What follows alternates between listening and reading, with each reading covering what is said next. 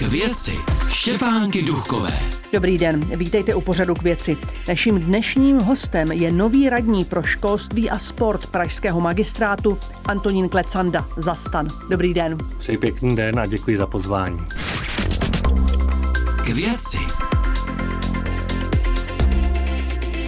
Pane radní, vy jste zároveň starosta městské části Praha Kolovraty, zároveň jste pedagog, i když teď aktivně neučíte. Jak z tohoto, z této praxe budete těžit teď v té nové funkci? Myslím si, že velmi, jelikož znám ty školy ze všech pozic. Známe je z pozice vyučujícího, z pozice zástupce ředitelky školy i z pozice zřizovatele.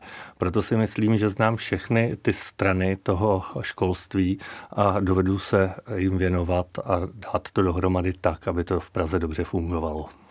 Vy máte na webových stránkách, že jste inovátor. Co si pod tím máme představit? No, tak eh, chci vždycky, aby ty školy neustrnuly, aby se neučily věci, které se učily, když jsem se učil já třeba. Takže, A co třeba? Eh, někdy se to stává, když vezmeme třeba eh, programování, tak v případě, že ty školy ještě učí Pascal, tak to asi není dobře.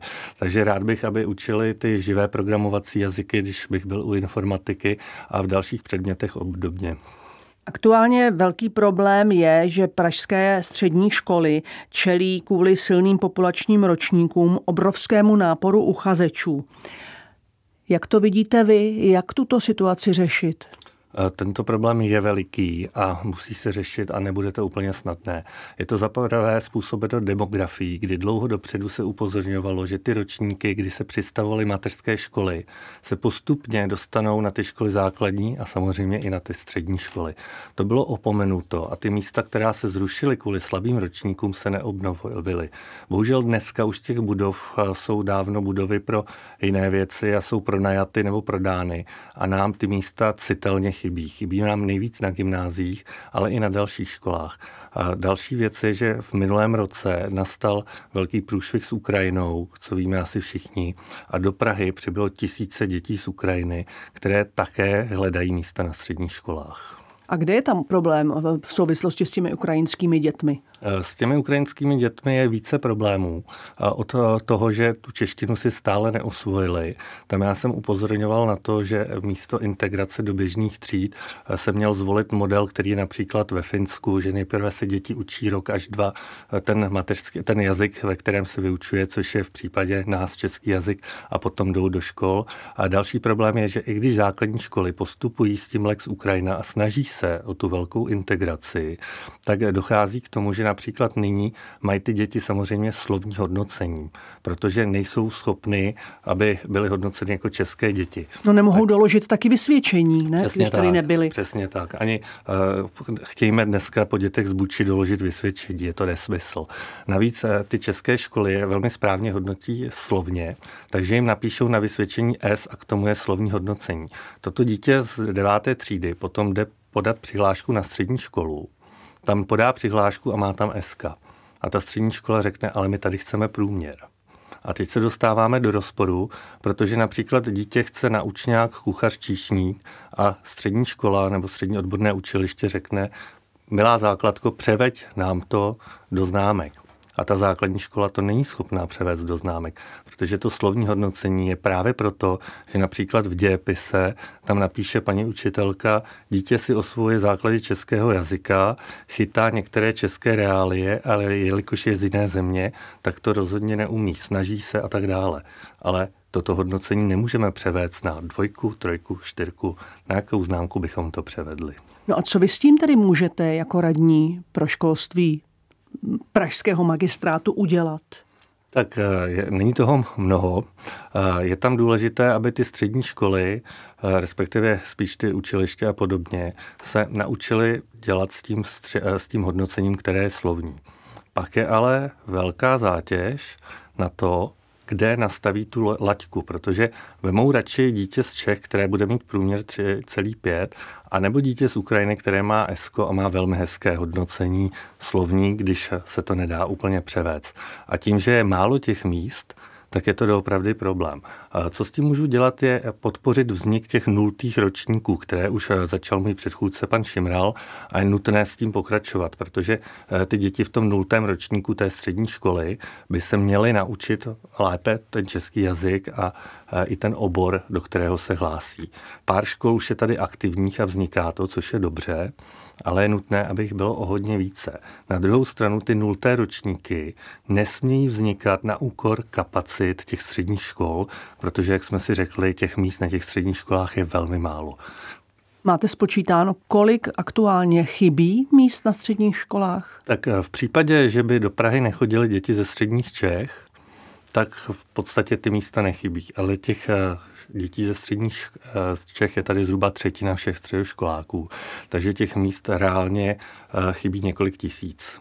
A je to největší problém u gymnázií, protože dítě, které by se například na Vysočině dostalo na gymnázium, tak v Praze bude bojovat o to, aby se dostalo na učební obor s maturitou. Pomohlo by, kdyby se musela dokládat eh, trvalá adresa a podle té by se určovalo, kde to dítě bude studovat? Eh, ta spádavost by Praze pomohla, na druhou stranu ten problém to neřeší, protože by ty místa chyběly v těch středních Čechách například. A u těch středních škol, na rozdíl od základek, tu spádavost nemáme. A u těch základních školách, kde ta spádavost je, tak tam víme, že existuje takzvaná spádová turistika. Neboli rodiče si dají místo, eh, bydliště na místo v Praze, tam jsou třeba dva, tři měsíce, přihlásí dítě na základní školu a zase si vrátí trvalé bydliště zpátky do středních Čech. Takže tahle zápisová spádová turistika je velký problém taky hlavně pro okrajové části Prahy a u těch středních škol by to nepomohlo. Tam pomůže například změna legislativy, která by vedla k tomu, aby na střední školy nebyly vedené tak vysoké hygienické nároky. Já si myslím, že u základní školy je to zcela v pořádku, že musí být určitý počet eh, toalet na děti a podobně. Na druhou stranu nemyslím si, že u středoškoláků eh, je toto potřeba tam by ty nároky mohly být daleko nižší a tím pádem bychom mohli ty střední školy dát i do budov, které nesplňují takto přísná kritéria. Ať už jsou to hygienická kritéria nebo kritéria od hasičů na ty budovy. K věci. Naším dnešním hostem je radní pro školství a sport Pražského magistrátu Antonín Klecanda za stan. Vy už jste v médiích mluvil o svých prioritách. Já tady budu rovnou konkrétní. Vy chcete snížit byrokratickou zátěž učitelů. Co vám vadí nejvíc? Tak eh, nejvíc mi vadí, že mnozí ty učitelé říkají, že místo toho, aby učili, tak organizují dny otevřených dveří, organizují různé exkurze, píšou tematické plány po týdnech a podobně. No ale den otevřených dveří je přeci hezká věc. Den otevřených dveří je hezká věc v případě, že nezatěžuje ty učitele příliš mnoho. A mnohdy, když víme, že ty školy jsou plné, tak ještě dělat den otevřených dveří pro nové uchazeče, kde se jich naschromáždí ještě víc a zatěžovat tím úplně všechny učitele, mi nepřijde úplně jako v pořádku. Určitě má být ten otevřených dveří, ale ty ředitele nesmějí chtít, aby tam byli všichni učitelé přítomni, aby předvedli hromadu věcí. A nejhorší na tom je, když jdete s dítětem na nějaký den otevřených dveří, tam vidíte perfektní vybavení školy a týká se to třeba elektrotechnických škol, kde vidí perfektní počítače, skvěle nastavené. No a to dítě potom v průběhu studia už toto vybavení nikdy nevidí. A když se zeptá, kde to je, tak řeknou, no to je na ty dny otevřených dveří. To vždycky otevřeme tu jednu nejlépe vybavenou učebnu a když ten student se potom s tím chce setkat, tak mu řeknou, tak běž provázet nové uchazeče na den otevřených dveří. A to mi přijde trošku taková komedie. Měli bychom ukazovat, co na těch školách doopravdy je a ne ten den otevřených dveří postavit na tom nejlepším, co máme a s čím se ani ten student potom nesetká. A ona je to i psychická zátěž pro ty učitele, když vidí, že mají prezentovat něco, k čemu potom ten přístup úplný nemají. A to se bohužel také stává. Vy chcete také změnit bezbariérovost v pražských školách. To jsou v Praze školy, které nejsou bezbariérové? Těch škol je docela hodně, které nejsou bezbariérové A řešení jako není úplně snadné, protože v případě, že budeme zužovat průchod na tom schodišti těmi rampami, tak to není úplně optimální z hlediska třeba těch požárních předpisů a podobně, ale chtěl bych, aby postupně v těch školách byly výtahy, tak aby se mohli i studenti například na vozíku dostat do školy, kterou chtějí a nemuseli vybírat podle toho, která je bezbariérová a která není. Hodně škol bohužel není bezbariérových a týká se to i sportovišť. Tam je taky problém, že mnohdy vylučujeme ze sportování eh, lidi na vozíku, kteří jsou schopni velmi dobře sportovat a ukazuje to například organizace Adrenalin bez bariér, která ukazuje, že vozíčkáři jsou schopni skákat i paragliding. Ale asi ne ve škole.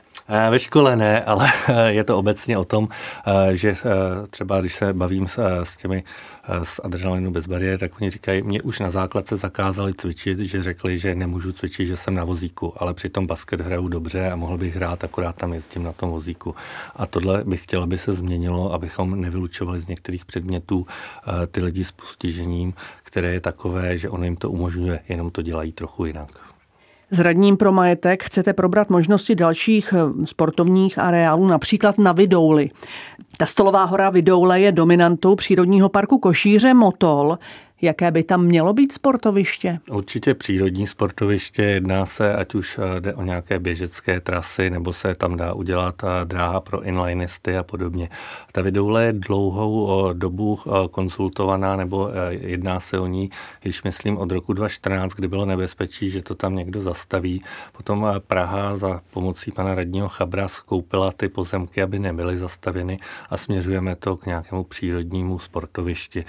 Například bych to přirovnal v Ďáblickém lese na Praze 8 je taky takové vycházkové cesty a plus jsou tam eh, různé hrazdy a podobně, tak něco podobného, nebo k parku Ladronka a tak dále. A to by se zrealizovalo ještě letos? Eh, letos určitě ne, ono to chvilku potrvá, a na Praze 5 se nám změnilo vedení. A já určitě nechci dělat něco, co by bylo v rozporu s městskými částmi, takže uh, sice chci sportoviště na Vidouli, ale nechci ho takové, aby bylo podle mě, ale co nejvíc podle těch lidí, co tam žijí. Takže první ta moje konzultace bude s vedením Prahy 5 a následně bych rád, aby byla i nějaká participace občanů, kteří tam žijí v okolí a řeknou si, jak to sportoviště má vypadat.